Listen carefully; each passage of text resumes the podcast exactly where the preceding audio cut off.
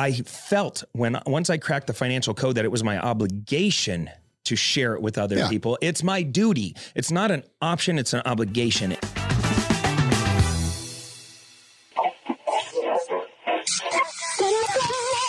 And now, Escaping the Drift, the show designed to get you from where you are to where you want to be. I'm John Gafford, and I have a knack for getting extraordinary achievers to drop their secrets to help you on a path to greatness. So stop drifting along, escape the drift, and it's time to start right now. Right now. Welcome back, everybody. Today in the studio, got uh man i gotta tell you our whole goal here is to bring like we say overachievers in the studio and give you advice that can help you along your way and when it comes to overachievers in my little friend group my circle if you will this dude i'm gonna say is overachieving just a, such a monster level. I mean the things this guy has done he is a titan in the real estate education space. I'm talking about millions and millions and millions and millions and millions of dollars in education sold. But not, you know, you don't sell that much unless what you're talking about actually works. So forget the millions of dollars that he's sold in education. I mean, I would venture to say it's got to be close to a billion dollars earned from his students out in the marketplace or more from doing that. He had one of the most successful real estate events that I've ever been to and got was lucky enough to speak at Clever Summit. Ladies and gentlemen, live in studio, this is Cody Sperber. Mm, thank you for that. Hey, buddy, how are you? Yeah, how cool would it be if you can actually, you know, like when you're putting out training and content and education since 2009, how cool would it be if I can actually quantify The number, the, results Yeah. of my students' successes? it's got to be over a billion. And you know what's crazy is a lot of my students, they, you know, not real estate's not for everybody. So a lot of them took the marketing training and the personal brand building training and just the entrepreneurship components and then went off and did other things. Yeah.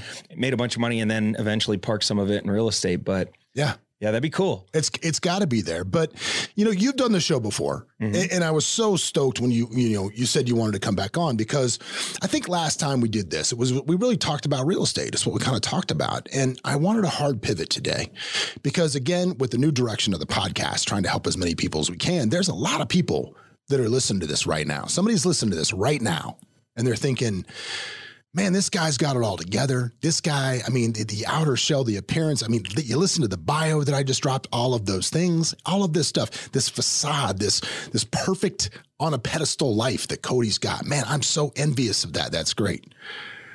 And maybe today that might be accurate. But as near as six months ago, when you had all that money, you had all the admiration, you had all the events, you had all those things, your life kind of took a hard fall, man. And and and you took a lot of steps in your life to to change to to to get highly invested in yourself and i really want to talk about that today because i think that that metamorphosis of you personally is so much more valuable to people to everybody to hear that somebody that's that successful went through it then here's how to invest in a multifamily house or multifamily property Well, it's real shit. Yeah. It's, it's real stuff. it is.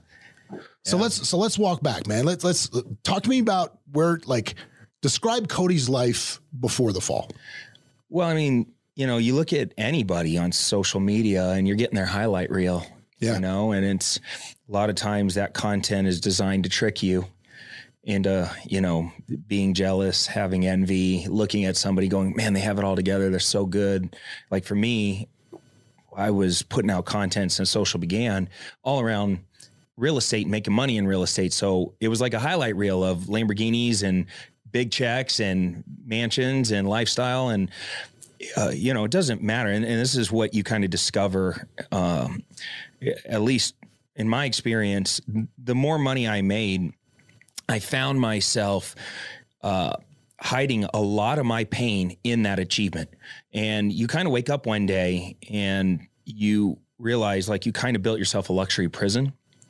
It's an odd feeling. Yeah. The more and and it's it's there is some truth that money doesn't create happiness. I lo- don't get me wrong. Let me just make this clear real quick. I love money. Yeah. I love making money. I love talking money. I have a great relationship with money. I want you to make a lot of money. Like I'm a big fan of of winner winning in the money game. Yeah. but there is truth. Like I was very unhappy for a very long period of time, no matter how much I had. And there was sort there was moments where, you know, I'd pull up in the rolls, felt good. People recognized me, Mhm. you know. As soon as I pulled away and it was just me by myself, that voice in my head was still there. And uh so look, li- li- I'm not I'm not going to sit here and say life was awful. I was just in a place where I was completely out of alignment. If I'm being honest. Fair- no, you. that, that that's well, that's the point. Like, Yeah. I, I feel like so many of us, like when you start to find some moniker of success, you start to seek validation internally through things. And I think we've all sort of done that through the lifestyle, through those things. And it becomes the next level, the next level, the next level. Like, I have a guy here that works for us here, right? I have this conversation with him all the time, and he is really, really good at what we do, at at what happens here. He, he's an exceptional agent and just crushes, and he's a seven figure agent as far as earnings. But yet, it, it's never enough. You know what I mean? And it's like you need to spend time with your your kids. They're only little once. You need to you need to take time for yourself to try to find some validation in something other than just the success. Because I think that I think that he's headed where you were. I Yeah. think. Well, here, here's the reality of it. Right now, if you were to see my life, I'm actually in alignment. Yeah. I'm in alignment with my words. I'm in alignment with my thoughts, my actions, my purpose, my girl, everything. Like every part with my kids, with my spiritual side, with my health game, everything is happening for me. And it's funny because back then I was always successful Yeah. right? Like all the things you said in the intro, those are all true. I was winning financially, but I was not winning in almost every other department. My Yeah. he- my health was completely out of out of whack uh, because I was working so much. It's very hard to find time to go to the gym and to to do stuff when like eat healthy and all that when you're when you're just so buried in the hustle. And also with my relationship you know i was i was in a relationship for 18 years. I was married for 14 Mhm. for many of those years towards the end uh, i hid in work. I didn't want to be at home. I didn't want to uh, be in that relationship to be honest you know it's like and no, nothing against my ex it's just i wasn't happy and but I was hiding it. Nobody would have known. She never knew. My kids didn't know. On the surface, it felt very normal, but deep inside, I was really, really struggling. And so I would hide at work constantly. And I tell men all the time, listen, there's so many yellow light behaviors that start happening when you start disconnecting from the truth. The, the the truth is you can win on all the levels Yeah. the truth is you should murder it in the health game. You should murder it because you only have one body. Yeah. You know, most people are overweight. They look like shit. They're setting the worst standard for their their friends and their family, and they wonder why people don't respect them. Yeah. They wonder why people don't bet on them. You look like shit. You got titties. like, like to be honest, like you're, you're fat, Yeah. and it is what it is. And you put yourself there. That's the sad thing. I put myself in that position where I, I chose uh, to to to get up at four in the morning and instead of going for a power walk and you know maybe eating something healthy and going to the gym or something like that i'm i immediately go and put myself right into defense i'm i'm checking email i'm reading the news i'm responding to text messages i'm working at four in the morning thinking Yeah. i'm killing it i'm, I'm putting in those extra hours of the grind Yeah. it was just the wrong grind. It was the wrong wrong energy because, I, and, and so I was I was losing in that front. I was losing on the on the spiritual side. I didn't even have a relationship with God at all. How did you know that you were out of alignment? Like, what were the Well, what were it, the it, it, it was a it was a build up. It was a build up, and and I think the question you have to ask yourself is why aren't you getting to the next level? Because we all say we want it, right? Sure. We all want we want to scale, we want to grow, we want to dominate, we want to get to that next level. But why aren't you getting there?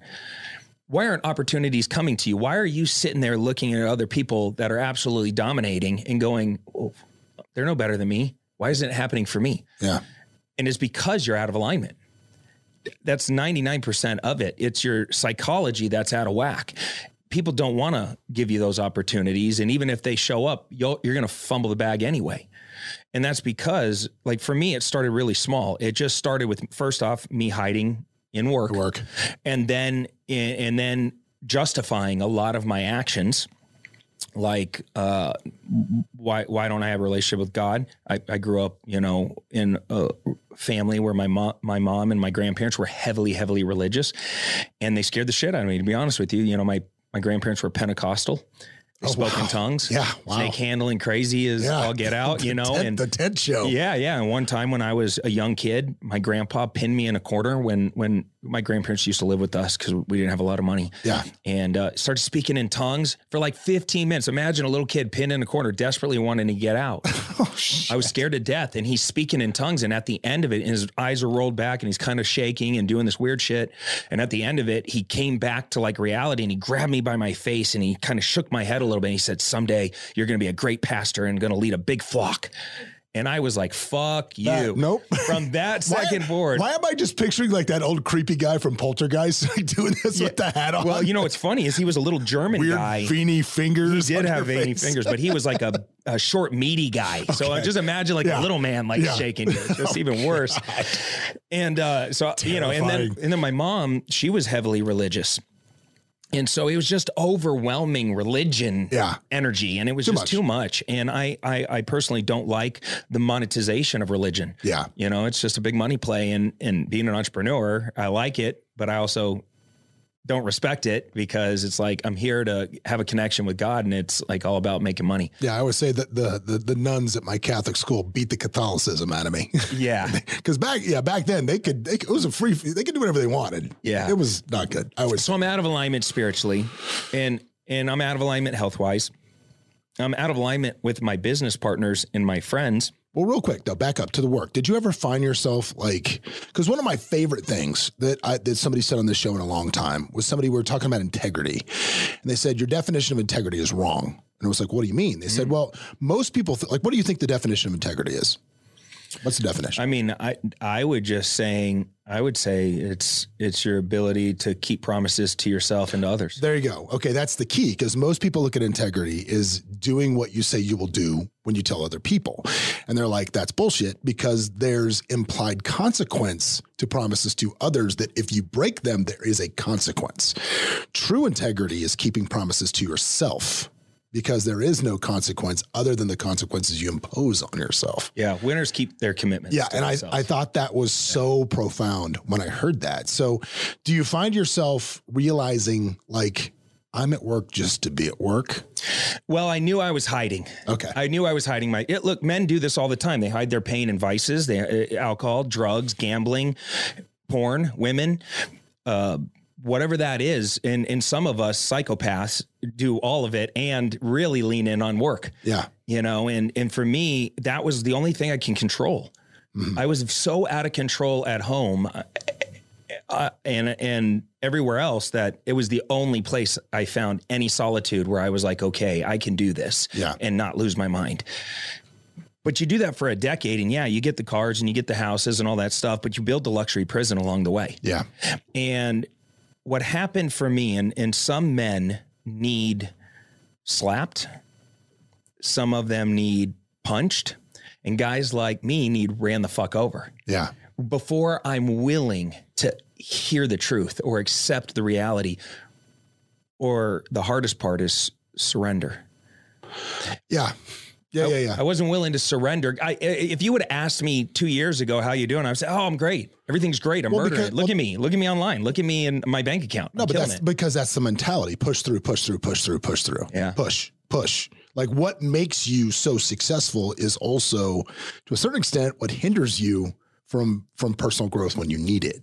Yeah. So what happens is you start making these choices, and I call it yellow light behavior. It's easy to know when you're doing red light shit. Yeah. Like you're you're you're you're blowing coke off a hooker's butt. you know, it's like you can't be doing that. That's that. a problem. You know that's wrong. yes. It's the yellow light shit that gets you. And it's these little, like, it's like a death by a thousand cuts. It's these little moments where it's like you respond to the DM of a, a beautiful ah. girl. You got 50 DMs from all these dudes and one hot chick, and, and you choose to spend a minute to respond to her. Shouldn't do that. Yeah. It's the it's the um It's you can still justify it if you had to to somebody else. No, no, just, no, I'm just DM, responding. Yeah. I'm- I- I, I always do- respond. It's yeah what I do. and and it's the it's the hanging out after a a live event and uh you know just soaking up that ego energy just a little too long and paying attention to the girls a little bit too much Yeah. and you know it's like I never was crossing the line but I was looking back I was I was it was these little like things where it was like I liked the attention I liked the conversations I I started opening up in a, now in my relationship that would never happen Yeah. in a million years I Good would to see you. Take care. yeah, yeah. Thanks for coming. Zero, zero. like I don't watch porn. I don't do any of that Yeah. stuff. Like I'm so fulfilled right now. But you, and you start doing it where you're making decisions to stay at work a little longer. You're making decisions to, uh, you know, like I said, not not not work out, not do this, not do that, hide hiding vices, and that yellow light becomes easier and easier and easier to do. And so what what happened for me personally is I got to a point where I was I was going through these motions, but I felt like a zombie. I, I wasn't feeling any joy, any fulfillment, any happiness. I couldn't figure out why I'm not getting into the next level. Everything was a struggle. And sometimes when year and years years go by and you just feel like, God, I'm working so hard and I'm I'm doing all the right things. At least I thought I was doing all the right things, but nothing's breaking through. What gives? And then all of a sudden life kind of slaps you around. And this is what I meant by being ran over. Mm-hmm. In a single year, I knew emotionally I wanted a divorce. I had already started talking openly about wanting a divorce. Um, we were, I, I had already started to see somebody else. I had let Shannon know that I was Yeah. going to see somebody else, and she was starting to open up to uh, uh, other relationships. So we were kind of like separating, and at the same time, my mom was dying of cancer. So it was like all this shit, and my kids didn't know, and I was scared to death to tell my kids, and my mom's dying, and my dad's losing his mind, and I don't have a very big family. So all this like pain was starting to like, and pressure was starting to happen in my life, and it got to a point where my mom was dying in my arms, and it was the last like 48 hours. And if you've ever been around anybody who Yeah. passed away of cancer or anything tragic, it's awful Yeah, it's terrible. The noises, the gurgling, the writhing in pain, the administering of lorazepam or whatever it's called and, and morphine Yeah. and your dad's in the corner just losing his shit and your mom is like curled up and all all rigid like it just Yeah. looks like death it smells like death it sounds like death and you're just sitting there contemplating your life in that moment going like what the fuck is going on how did i get here Yeah. all the money in the world. I would give it all away right now to have my mom healthy. I'd give it all away to be in a healthy relationship and to be in love. And to, and and and I'd do anything to get back in alignment with my words. And I just hit this like moment where it was like rock bottom's basement. And you finally just get to this low, low level where you just surrender. And anybody listening, I- I hope you get there faster than than later because it forced me to do the one thing I wish I would have done a decade or two earlier. I would have made so much more money. I'd be so much more powerful. I'd be able to make so so much more of an impact, John, if I would have done this one thing. Got yourself in alignment. Went and got professional help. Yeah. Well, that what a step that is. And first, I want to back up a little bit because I want to say something, which is when, when my father passed, and it was the same thing. I was holding his hand as he passed with the lorazepam and all that stuff, and I, I did all that stuff too. And yes, that had a profound effect on me. And the thing that made me feel better in that moment was within I don't remember who I don't even remember who it was now, but somebody sent me a text message when they found out my father had passed. And they said, Your father doesn't go until he no longer has until he knows he has no more lessons to teach his son. Mm. And that made me feel profoundly better in that moment. And It's a great thought, by but, the way. But, but I'm thinking about this, man. I'm thinking about this in this situation, which is maybe the opposite end of that. Maybe, maybe God knew that your mom had one more lesson to teach you, and having you have to go through that with her was the catalyst that pushed you over the edge to do these things. I actually believe that. I was flying back from San Diego. So one of the first things I did after my mom passed is I flew to San Diego to hang out with my best friend Billie Jean, mm-hmm. and I was flying back from San Diego, and I was on the plane. It was the first time I had ever felt my mom's spirit all around me. Love that. And it was this deep energy of like things are moving i'm moving things for you Yeah.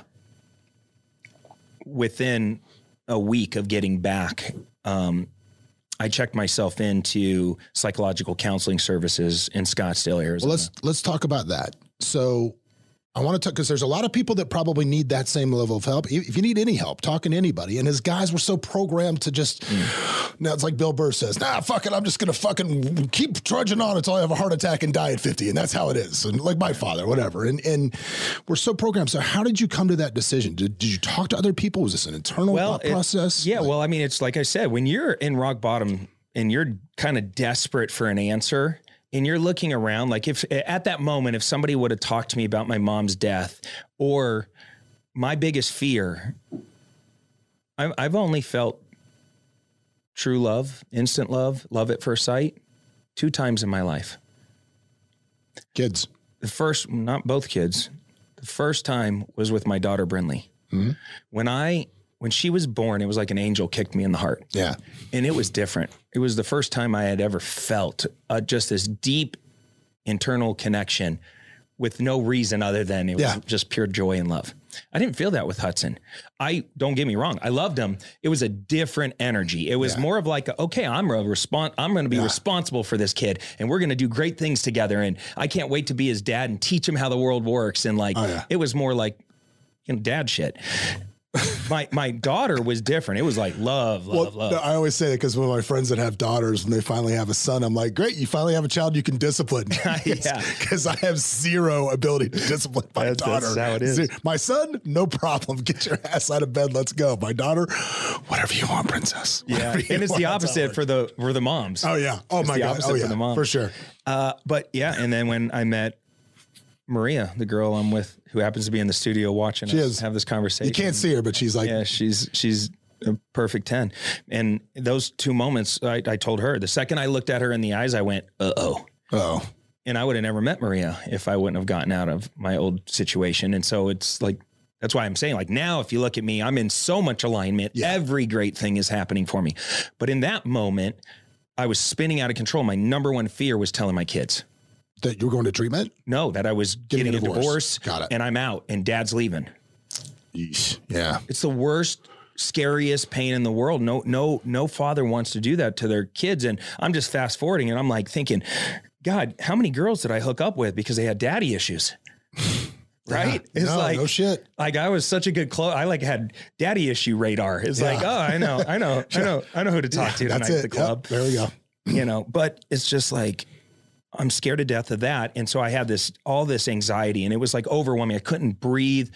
It's funny when when when somebody has anxiety, nobody around them can tell them shit. If you walk up on somebody that has anxiety, you're like, dude, you're overthinking it. Yeah. It doesn't work. Calm down. Yeah, it's all good. Works. Everything's gonna be good. There, you're as soon as you elevate above the forest, you're gonna yeah. be able to see the reason why it's like, shut the fuck up. I am dying. I got I problems. I can't breathe, bro. Yeah. Um, and so when you're at that moment, I just was like, for the first time ever, I was like, you know what? I think I need help because if you would have talked to me about telling my kids or talked to me about my mom dying, it was like a level eight to 10, like panic attack. Yeah. And so I, I started looking around and I found this place, psychological counseling service. So anyway, I called him up and I said, Hey, I want to come in for your week long intensive. What's that like and how much does that cost? And I said, it's 10,000 bucks and we have an opening, but it's not for a couple weeks, like, like maybe a month, like three, four weeks out. We can get you in. We're very busy and they're, mm-hmm. they're world renowned for addiction clinics and all this stuff. Okay. And I'm like, that's not going to work. I need it like tomorrow. I need to check in like I'm now. In. Yeah. yeah. And they're like, it doesn't work like that. Like there's a lot of people that need that. And I said, you don't know me. I literally went to the bank, got a thousand dollars in cash, drove over there and greased the lady at the front desk. And That's I said, "Get me in. Hire, fire somebody, hire me. Like, get me in." Yeah. And the lady must have felt the desperation on my face eh, because she was just like, "Okay, I'm not taking your money, but yeah, we'll get you. In. We're, I'm getting you in." And so a couple days later, I show up, and it was the best experience of my life. I was happened to be with like six or seven other high performing men. We went through this week long experience where I did every type of therapy under the sun: horse therapy, acting therapy, group therapy, one on one therapy. My favorite was the EMDR therapy. What's that? Uh, it's like uh, it's um, rapid eye movement um, eh, mixed with neurolinguistic pro- reprogramming, and so what they do essentially, you know, have to look it up because I'm not an expert at defining it, but essentially what it's either with a light bar or with buzzers in your hands. And essentially what they're doing is they're firing each side of your brain.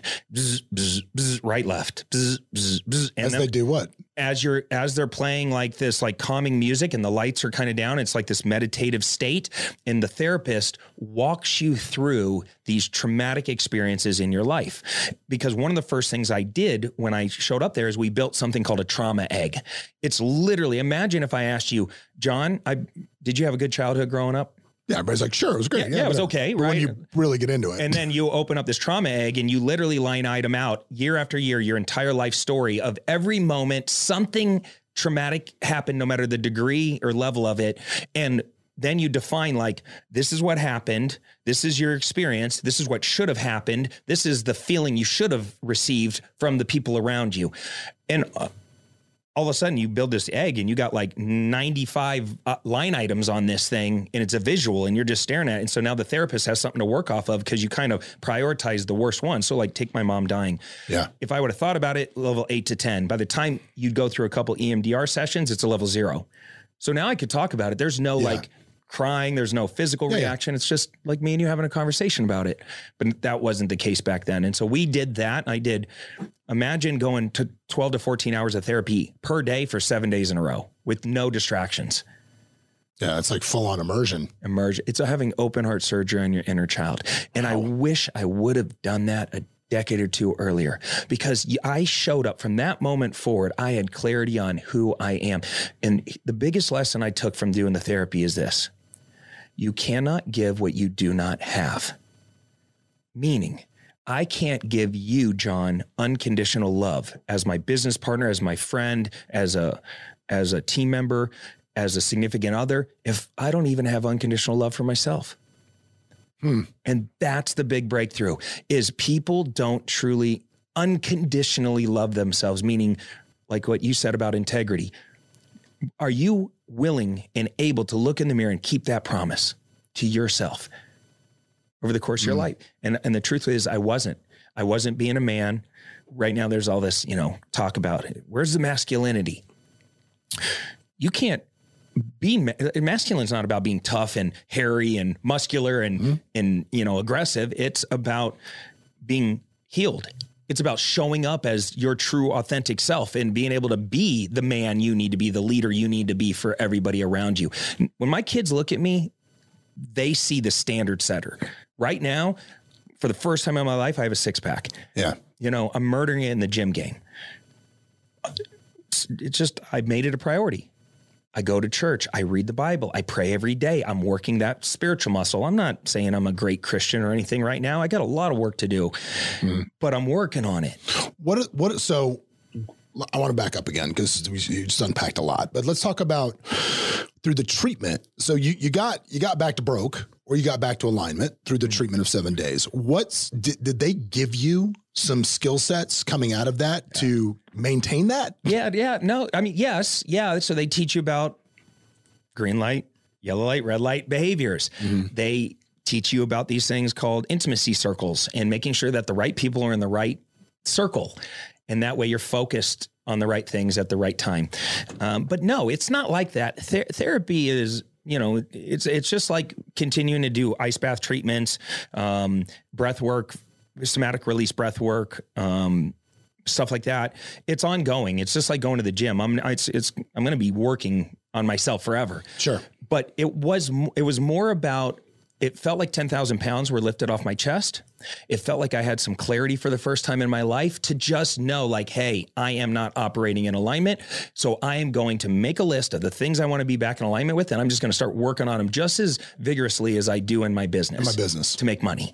And what's funny is when I put the money making thing to the side for a second and I put first thing I did after I went to my now ex-wife and confessed all my sins and and and told her, "Listen, you will see we will have a better relationship through our divorce and in the future than we've ever had being married. Mm-hmm. That's my commitment to you and the kids. I will provide women want three things. They want you to be. I love. Yeah, I, she- love I love. For those of you who won't, you won't be able to see this because you're watching from home, Cody's significant other who's been diligently looking on her phone. I'm assuming working hard or whatever it is you're doing over there. But as soon as that perked up, she her eyes shot up so quick. Women wants three Come out of his things. She went taking notes. yeah. What do, what do I want, Cody? Let's hear the answer. yeah, yeah. No, they want three things. It's real simple. They want you to be a great provider. Mm-hmm. They want you to be a great protector, and they want you to be present. Fair. And if you could show up and give, I'm getting a head nod. So Yeah, the, if you yes. give them this, these three things, they're going to buy in, right? And if you and I was a great provider. I was an average protector because I wasn't that healthy and I I wasn't showing up the way I was and I wasn't setting the standard for the family and the kids and all Yeah. that stuff. Um, so eh, eh, meh, I, I would get like a C or a D Mm. in the protector category at the moment. And I was the worst at being present. Like that was the big failure. And that's why my marriage failed. I think that's It's- the problem with everybody. it's right one now. degree separation going in two different deg- imagine two people starting off really strong but going one degree in two different directions over a fi- 18 year period Mm-hmm. you wake up on the other side of a canyon and you're like how'd you get over there Yeah. it's awful it's and it's and it sucks because um you know it's avoidable Well, so let's talk about being present because I think that's interesting to talk about. You know, in this day and age of social media, and you're a giant in social media. I think you're a million people on Instagram, whatever it is. YouTube's giant. All of these things are giant. How much time do you spend on your phone? less now than before, but um, you know, it, I, I guess it really depends on if I'm traveling a lot. But here's what I don't do on my phone: you'll never see me wake up and check the news. You'll never see me check my email. Yeah. You'll never see me respond really to text message. I hate it. Like before, before a certain period of time, if I'm ever on my phone, it's I'm a I'm a creator.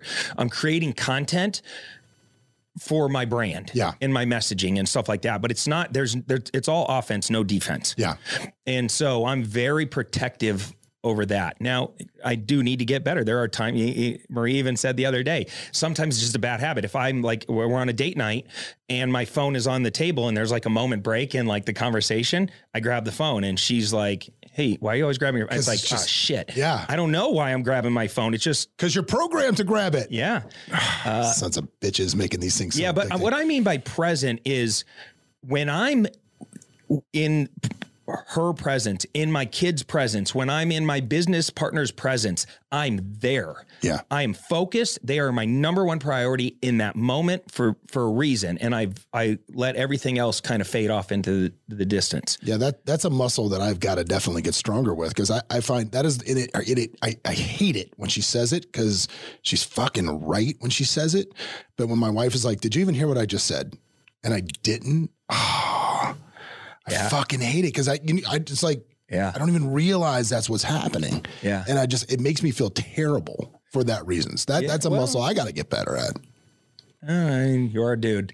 Yeah, Dudes, I mean, dudes have that innate. yeah. I think that's a natural thing. I always think of the, what a dumb and dumber when he's like, guys, she broke up with me. She put a letter. I don't know. She said I didn't listen to her. I wasn't, I wasn't paying attention. I don't know what it said. Yeah, but the outcome of putting in the work, and this is this is the good part of the podcast, is Yeah. the outcome of putting in that work and going and whether it's something crazy like a intensive week long intensive because I I have found that the the talk therapy over once a week doesn't work. Yeah.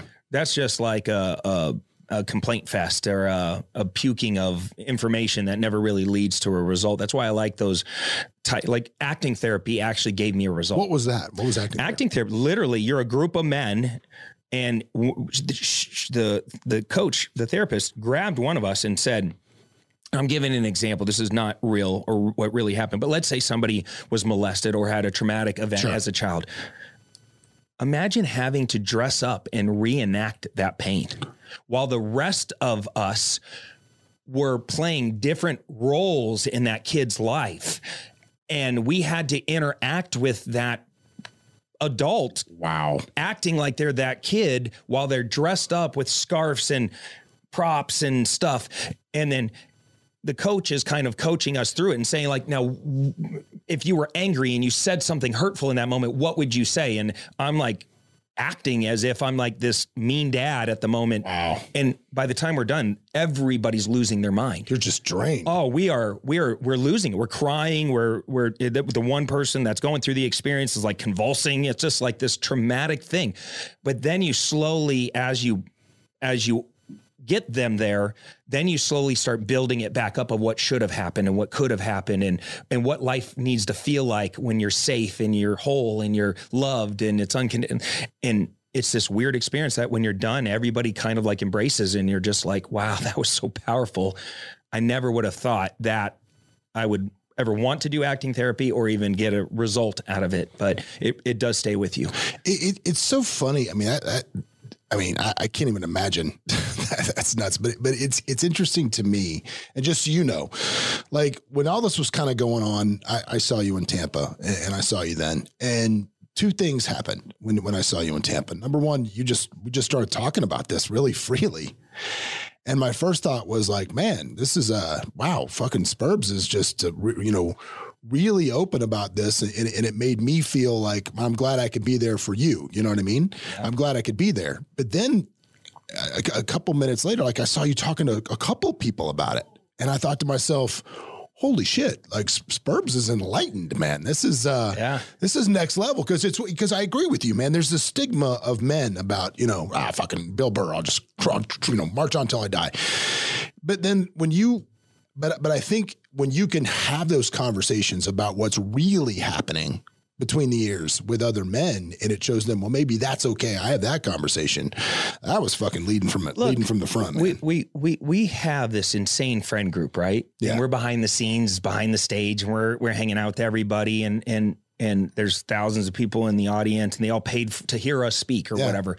But we know the truth. We know we're all no matter how successful you are you're all we're all duct taped together in some way, no matter how cool you are, how successful you are, there's parts of your life that are duct taped together. And so, like, I feel like just like when I discovered that real estate is the vehicle that everybody should learn about and be in to build generational wealth. And yeah. once I went from being a broke bookkeeper to making my first million dollars by 28, multiple millions by 30, retiring my parents that same year, living this life I never in a million years dreamed I would live.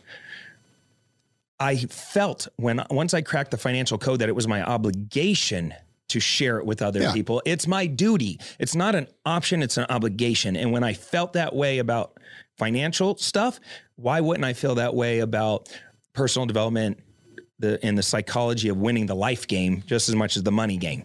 And that's why I go around and tell people and that's why I'm not um, I'm I'm just grateful for this platform that you put together and allow me to share because there's somebody out there that's doing the bullshit right now. Oh yeah. They're making the excuses, they're procrastinating on the things that they should be focusing on. They're hiding their pain and achievement or vices or whatever. They're playing small, acting small, thinking small. They're setting the worst standard and they're a fucking loser of life and they don't even know how they got there. And they just woke up one day and they're and they're drowning in this negative energy. Yeah. And they are one decision away from from changing it. regrouping and getting back on track and it starts with total and extreme ownership of the truth. That is step one.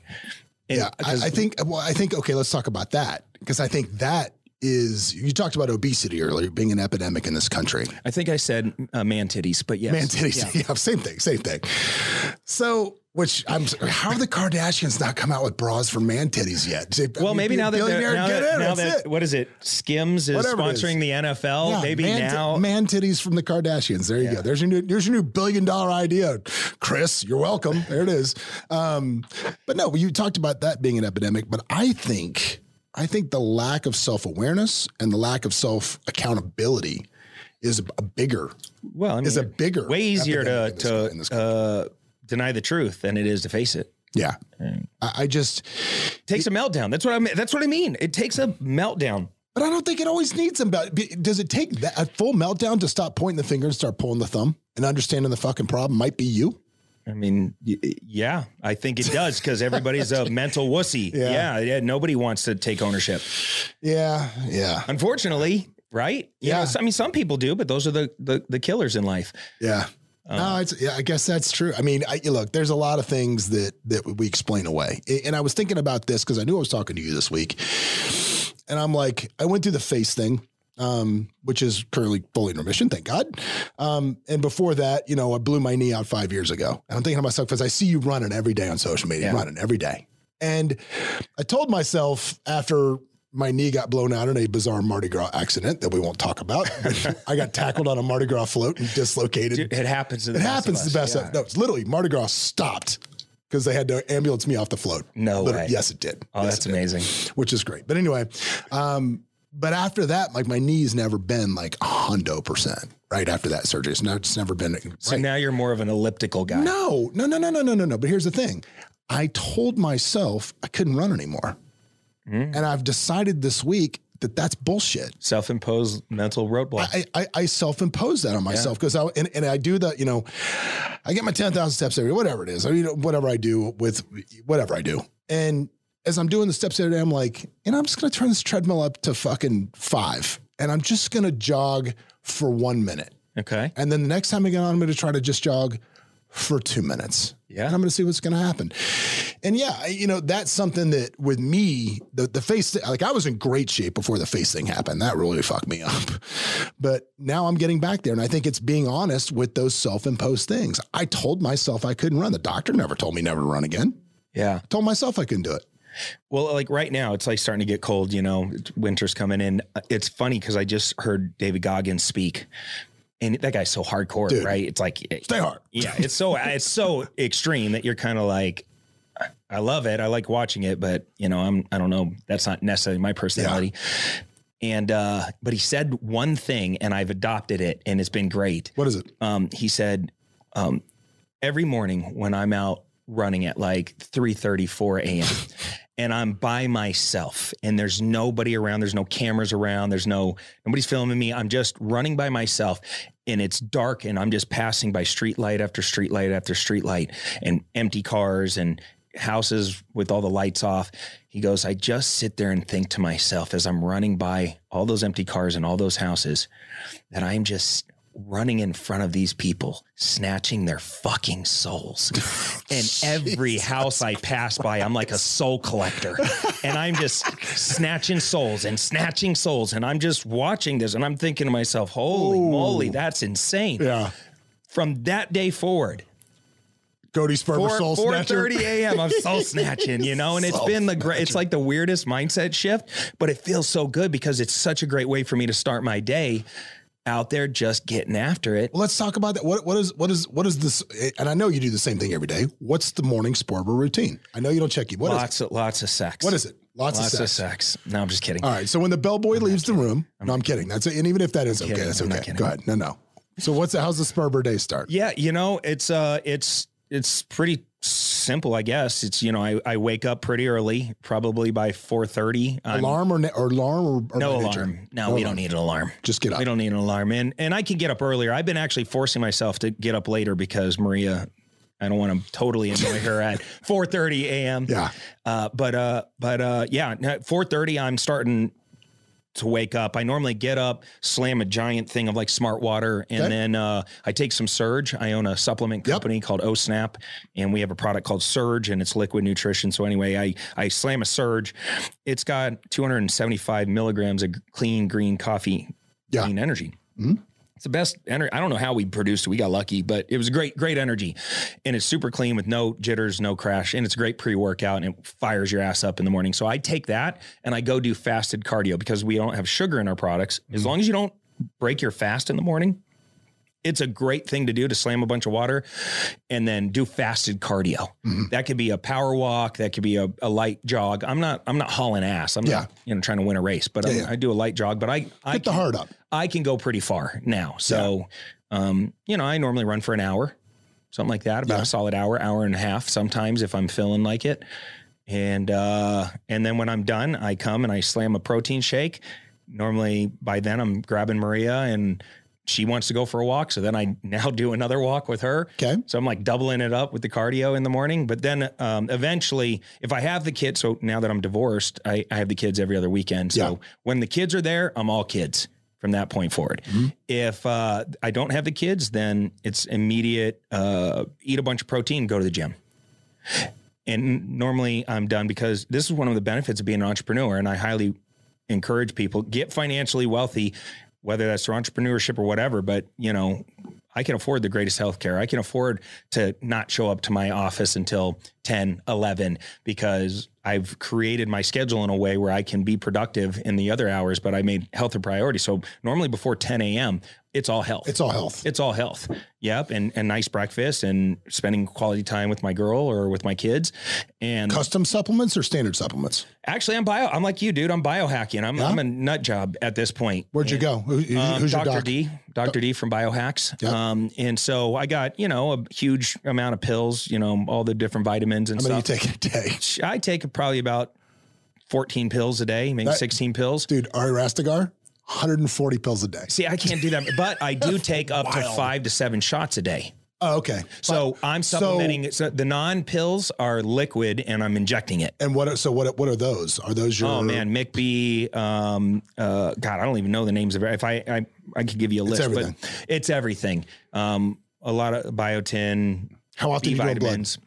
90 days, 60 days. Uh, once a quarter, I'm doing Once a blood. quarter. Yep, I'm doing blood, and, and I have them on call. There's a uh, the way my biohacking regiment works is I got about nine people in a group text, from all the nurse practitioners to my doctor to Doctor D to uh, all the assistants. Anything I need, they're like a doctor on call at the Yeah, same time. concierge, yeah. And they're like a concierge service, and then at the same time, they do my blood work and make sure um, I'm actually doing the anti aging thing because that's the goal of it. That's the goal, biohacking is to kind of reverse the aging process. And uh, I'm not gonna lie, it's a pain in the ass. Like even traveling here, I had to take like you know a fucking kit with me, Yeah. full of like ice packs and shots. And some shots need to be refrigerated and some don't. And your ass hurts all the time, and you're constantly massaging the shot area because you're injecting liquid in your butt cheeks. Yeah. So it's a commitment. I thought they looked fuller when you Yeah, walked you in. I, know, did, I didn't want to. I didn't want to make it weird, but I thought so. I'm like, you don't need we go implants. Brazilian just biohack. Like, what, what are we doing here? There it is. yeah. Anything with like, um, But I feel better. I really do. I sleep Yeah. better. I sleep like a champion. I feel better. Um, Maria mentioned the other day. She goes, "Dude, I don't know how you have more energy than a 22 year old." Yeah. because I and that's how I feel. I feel like I could run through a fucking brick wall, right now and punch a rhinoceros in his face. Like, Any- that kind of energy is I've never had Is there. Lately. anything else like because we just we just added Brown's gas, which is hydrogen. We just added that. Now, uh, what do you do with that? Just, You a- just- yeah. are we huffing it? We're yeah, we're, no, no, yeah. You put a little. You have the monocle thing, that, not monocles, but the nose thing that goes in with the tube. Really? and it just creates high high levels of hydro, of hydrogen. And we just added that. Okay. We added hydrogen water, so I have a machine that spins Yeah, up high that. concentrated hydrogen water. We did that. Uh, we already have the EWOT training, so I have the, got the big oxygen bag that hangs on the wall in front of the Peloton. We've got that. Yeah. We've got the EMF mat. Do you have that? N- uh, not The yet. super- oh, the No. super low I, EMF I just mat. got my ice bath. Um, How is see, dude? I that's one of those things I want, but I'm like, dude. So so this co- this uh, husband and wife local startup it. company I saw it. called Desert Plunge. Yeah. called me up and said, "Hey Cody, our daughters go to school together, and I've been talking about doing ice baths and stuff. We want to come over and, and set you up with one of our ice baths. Um, it's the most affordable ice baths, and it's great for hot weather environments like Vegas, like, like Sure. Phoenix." and essentially they they converted a grizzly cooler into this ice bath and they're you know th- between three to four thousand bucks you get this super high quality ice bath and i've been doing it we've been doing it uh, almost every day it is a game changer is it? and it's funny because I was taking a group of um, my high end mastermind students out on a lake one time for a little party, and I get this random call from Andy Frisella. Andy Frisella from First Form, Sure. good friend of mine, but never calls me. Like never. And one day he just calls me and I'm like, I step out from the lake and I'm like, dude, you all good? Like, what's up? Yeah. Like, why are you calling you me? Like, bail money? What's like, going on? Like one of my most successful friends. Yeah. And he's like, ice baths. I'm like, what? And he's like, fucking ice bath. Get you an ice bath. Like, you got to get an ice bath. It's a game changer, man. Get off the weed, get off the pills, get off everything. Do a couple minutes of ice baths. Anxiety's gone. It's the greatest thing you ever did. You'll thank me later. And I'm like, Click. okay, cool. Thanks for the call. Like random ice bath. And then we bitched and moaned about politics and the economy and all the other crazy shit he's into, uh, and about just everything. And so, uh, but I, I I couldn't stop thinking about ice baths. And then this husband and wife startup, and I love startups. I love supporting entrepreneurs. And I so anyways, I went and did their ice bath. I loved it. I got myself one.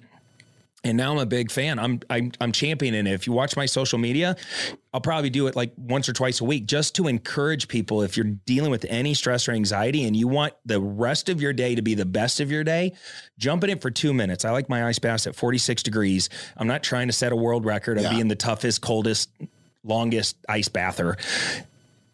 I'm I'm telling you, immediately afterwards, you feel like probably like you just got done Really? huffing hydrogen. No, well, no, you don't feel anything. I'm, now I'm huffing hydrogen. the duster cans is what I feel like now. No, no, uh, i- i- it's on the list. I, I'm trying to add things slowly because I like to add things and then see if see if if I feel any different, if anything happens, and then I'll add them. So for me, the next thing I'm going to add, like the most recent thing that I added probably, and it's been a couple weeks now, which is really weird, which might be a little controversial, but I added transcendental meditation.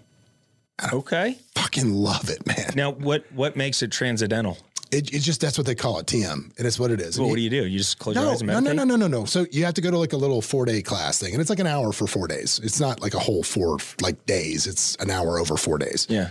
And uh, you know, the little guy, little little seventy year old little hippie guy that's been doing it since the seventies and all this stuff. And you watch some videos, and he gives you a mantra, and he does a little ceremony with Sanskrit, and it's you know not religion at all. There's no religion Yeah, to this, which I like. And then, um, and then yeah, he gives you a mantra, and then he just kind of teaches you how to meditate. So. First thing I do in the morning for 20 minutes is I just sit down in a quiet place, like right after I get up, and then I'll, I'll drink water, take some supplements, and I'll sit down and I'll meditate for 20 minutes. And I just focus on the mantra. Thoughts will come, thoughts will go, but I just stay focused on the mantra.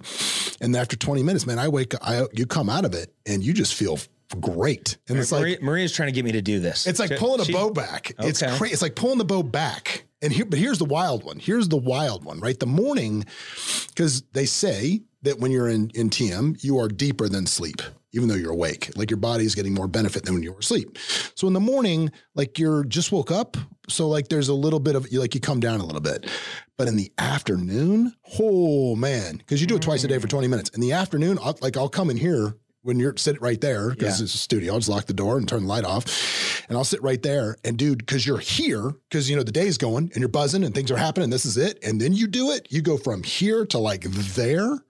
Interesting. When you come out of it in the afternoon, you're like, and now I am ready to go for the rest. of the day. so the when day. you're sitting here, you're doing a mantra. yeah, like I'm saying it in my mind? head. I'm not. I'm not Is saying it it a out loud. different It's in my mantra every time, or is it always a point of focus? Your, guy, the, the your your teacher person will give you a mantra, and that is your mantra, and you never tell anybody what it is. ah. So like my wife got a different mantra than I got. Now, I do you know what her mantra is? No, All right. So, so it's like my DJ name. it is totally. Nobody like knows DJ. what my Nobody DJ knows. name is. Nobody knows your DJ name. No, and they're never going to. Well, I think when you do, when you do that We extensive keep tour, that as the big secret. yeah, when you do that extensive tour of the subcontinent in Antarctica, I think it'll come out then. But Yeah. we'll, we'll, we'll have to wait for it. But no, Well, I love that you're doing that stuff, dude. It's like you know, certain biohacking stuff you never feel. You don't even know. The the only ones I really feel are NAD.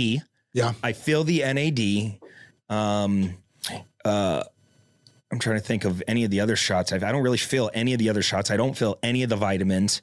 I No. maybe sleep better because of of just my, my do you do the M and M or NMN? That no. that plus resveratrol. well, maybe what? Well, hold on. What's NMM? NMN, it's a white powder. You just it's, a, it's Oh, you no. take it every day. No. You just drink it. But yeah, that plus resveratrol has been proven to like create like Chris Crone actually turned me onto that. Okay, I'd, I'd have to look into that. I'm at level one biohacking right now. Okay.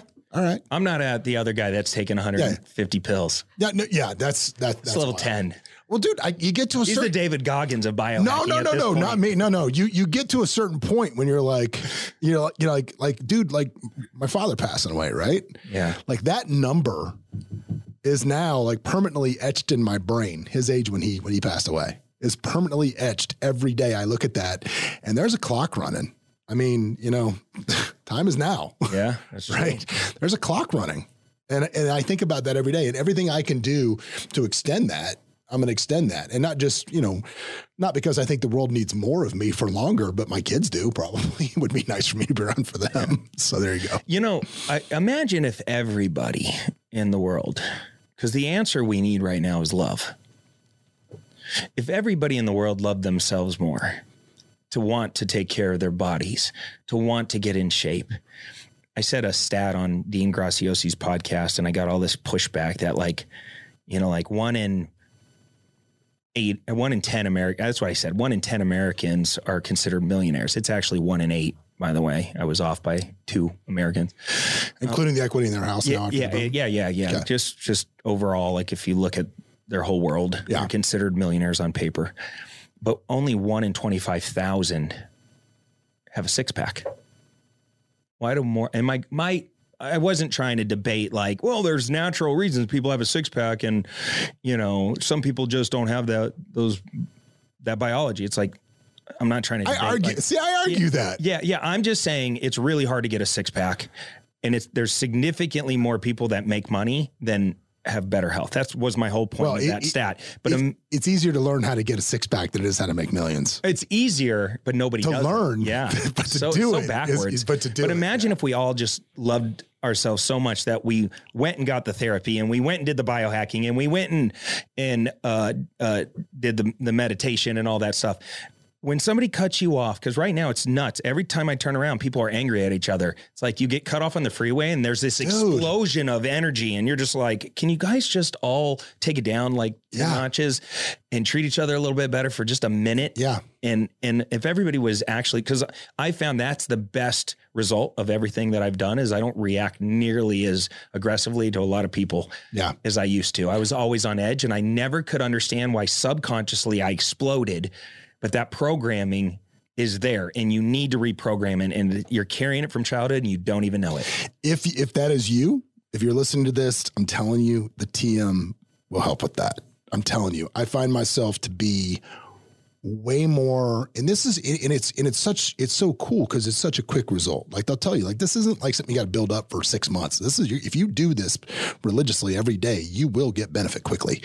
And i find myself much calmer in the face of adversity. I find myself i find myself analyzing and problem solving solving more than reacting so do i have to change once i start doing this do i have to change my name from clever investor No. to like the zen investor No, you- which would be good. Yeah. That would be good. Maybe. I don't know. Maybe. I, I don't know. Do what you want.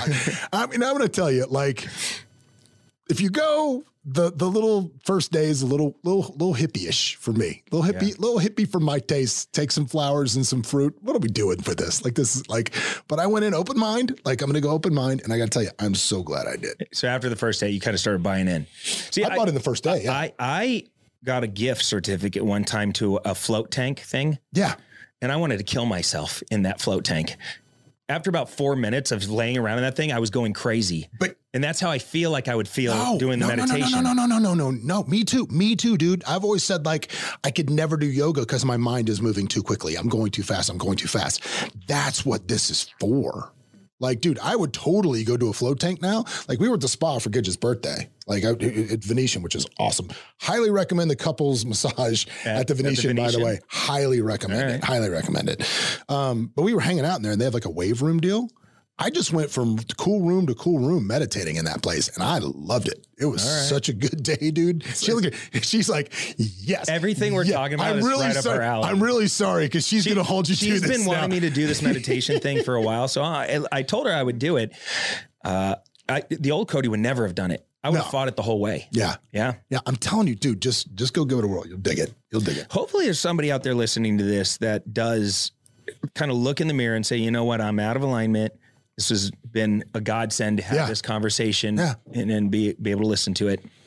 And you make the call, it'll change your life.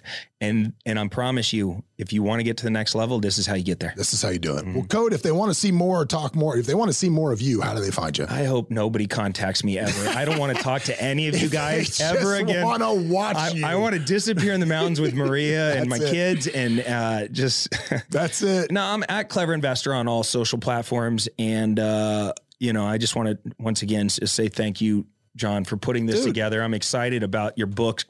Yes. Are we? You know, soon, soon. When, when? Soon, soon. How knows? soon? Come on, dude. We got to get Hopefully this Mar- thing out. Hopefully, Mark. It's not. A, it's not because the first one's coming out on a major publisher, so it's taking time. Okay. So well, you know, I'm a you- big, big fan of yours, and, uh, and I'll always support. I'll be one of the first people to grab my copy or two, and uh, you know, maybe if you're lucky, it's a good book. I'll leave a five star review. Perfect. Thank you. That's what's important. You're, look, you're going to get an honest review. Cody Sperber, this is garbage. Don't waste your time reading this. That's funny. Now, yeah, I'm, I'm, proud of you, dude, and everything you've ever created. And it's been great just getting to know you over the years. So thank you. Thanks, brother. I, I, value your friendship so much, and it's always a pleasure to see you here. Yeah, so hopefully, thanks. see you guys next time. There it is. All right, guys. Well, we will see you next time. What's up, everybody? Thanks for joining us for another episode of Escaping the Drift. Hope you got a bunch out of it, or at least as much as I did out of it. Anyway, if you want to learn more about the show, you can always go over to escapingthedrift.com. You can join our mailing list. But do me a favor, if you wouldn't mind, throw up that five star review, give us a share, do something, man. We're here for you. Hopefully, you'll be here for us. But anyway, in the meantime, we will see you at the next episode.